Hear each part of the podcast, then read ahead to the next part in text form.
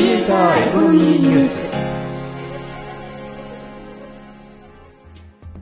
おはようございます。かぐわです。AI アシスタントのさくらです。同じく、匠です。この番組はクリエイターやインフルエンサーの収益化にまつわる話題をゆるーく毎日配信するラジオ番組です。はい、今日はね、いつもアフタートークでやっています、はい、こちらの企画をメインでお届けしようと思います。題して、200日後にポッドキャストアワードにノミネートする番組、どんどんどんどん第20日目ということですね。ではまず、リスナーの皆さんにどういう企画かお伝えしないとですよね。そうだね。まず企画のね、趣旨をちゃんと説明しようかな。日本放送が制作をして、協力として Spotify や Amazon Audible、それからラジオトークなどなどがですね、参画する、まあ、日本のポッドキャスト番組のアワード、賞を決めようというイベントが年に1回あります。それが Japan Podcast Award というアワードです。4回を迎えます。一応一般の応募もできることにはなってるんですね。ノミネートを目指そうということで、今年もやるんであれば、そして去年と同じ日程であれば、だいたい年末頃に応募期間があるので、えーそこを目指してだいたい200日ということを決めたんですね。それを目指すべく番組のね、クオリティを上げてるということで頑張っているわけですね。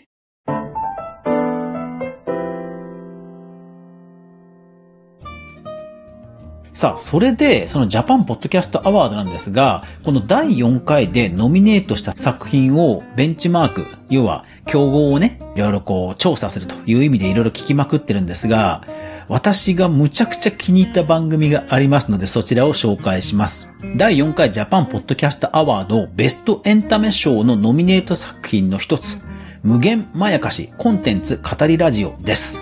無限まやかし？無限まやかし、なんか聞いたことあります。はい。こちらもうすでに聞いてる方も多いかもしれません。配信は Spotify、YouTube です。おすすめは両方聞くのがおすすめです。と言いますのも、YouTube はコメントが結構盛り上がるんですよ。なので全く別なコンテンツになっているので、YouTube をチェックするのもおすすめ。はい。なので今日はこの無限まやかしさんについてお話をしようと思います。これは楽しみだわ。さて、無限まやかしなんですけども、これ番組タイトルにはなっているんですが、これ実は無限まやかしというクリエイターユニット名です。ユニットは2人でして、脚本家の高野湊さん、王様戦隊キングオージャーの脚本ですとか、日テレ系のドラマの真犯人フラグなどを書かれている方です。そしてもう一方が芸人の大島康沖さんです。タイタン所属の芸人さんで、現在考察系の YouTuber としても活躍しています。このお二人が、いわゆるコンテンツ作りに関わっているということで、コンテンツに関する考察をしていく、そういう考察系ユニットとして活動している。それが無限まやかしなんですね。そしてその無限まやかしの、まあ、メインフィールドが、ポッドキャストという立て付けになっています。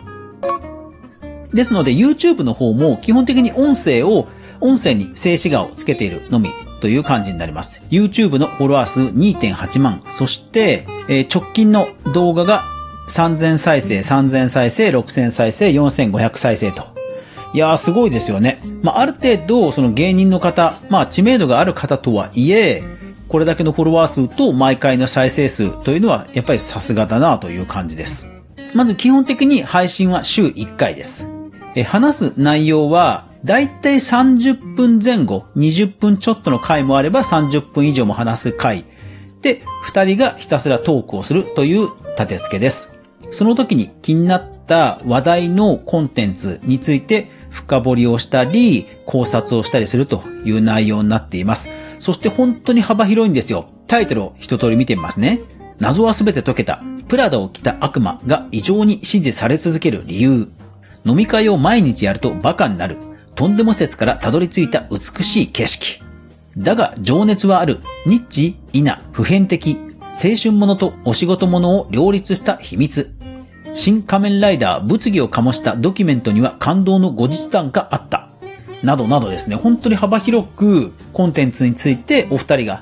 考察を交わすというトークになっています。やっぱりね、切れ味が本当いいんですよね。例えば、プラダを着た悪魔の回などですと、普段映画は見ないけど、プラダを着た悪魔だけは見る女性っていますよねみたいな。そういう結構、本当に独断と偏見な切り口でトークを展開していくので、なんでしょうね、刺さる人はむちゃくちゃ刺さるし、何失礼なっていう風になる人もいるでしょうし、でもやっぱりこれこそラジオだなっていう、なんかとんがり具合なんですよね。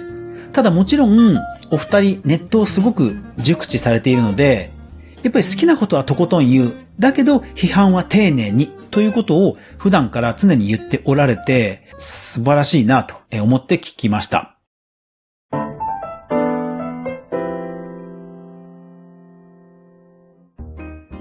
本当に今時のコンテンツの提供の仕方を知っているクリエイターの側でもあるし、それを踏まえて考察をするという意味では、内容の掘り下げ方も本当すごいんですよね。そして、このお二人の番組がブレイクしたのは、ある番組を徹底的に考察したシリーズです。それが人気ドラマ、サイレントですね。これをですね、もう毎回毎回もう考察をしていくと。ですからこの頃は、もう毎日配信してるんですよ。で、この頃に本当にすごい再生数が伸びているんですね。さらにコメント数も本当すごいことになってるんですよ。というようにして、ジャパンポッドキャストアワードにノミネートするほどの人気、そしてトーク、構成といった作品のクオリティになっているというのがこの無限まやかしになります。さて、無限まやかしなんですが、まあ、お二人ともプロであるということでは、まあ、自分自身のプロモーションの一環ということでは、収益化、ビジネスモデルというところは、もうすでに成功されてると言っても過言ではないですよね。ただ、実際もうマネタイズ、収益化ももちろん成功されています。それがこちら。無限まやかし 3D というリアルイベントです。すごいですね。もう会場チケット完売ということで、ツイキャスの有料ライブとリアルのチケットというイベントを成功させています。ツイキャストは国内ライブ配信プラットフォームの大手ですね。2時間のそれぞれのイベントで、えー、前売り券2500円、当日券3000円、オンライン視聴が2000円ということで、これがもう完売したということですね。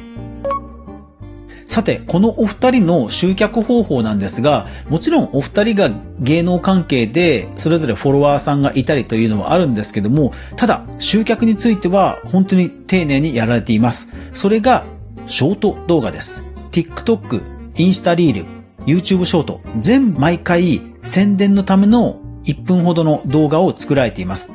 で、動画はトークの上に字幕がポッポッポッポッとテンポよく出てくるというような音声が流れなくても何か面白いことを言ってるなというのがわかる内容になっています。で、これ実はですね、ポッドキャストアワードにノミネートしています他の番組で、アダルトークという女性二人がやっている番組があるんですが、実はこの方たちもインスタリールでそういう番組宣伝のリールを作って投稿し続けて、そして人気をね、高めていったという手法なんですね。ですから、音声配信ってどうしてもそのバズらない分、やっぱり今はショート動画で宣伝動画を作って集客をすると、ファンを増やしていくと、という手法がもう鉄板になりそうですね。そうですね。これは本当に勉強になりますね。無限まやかし、フォローしたわ。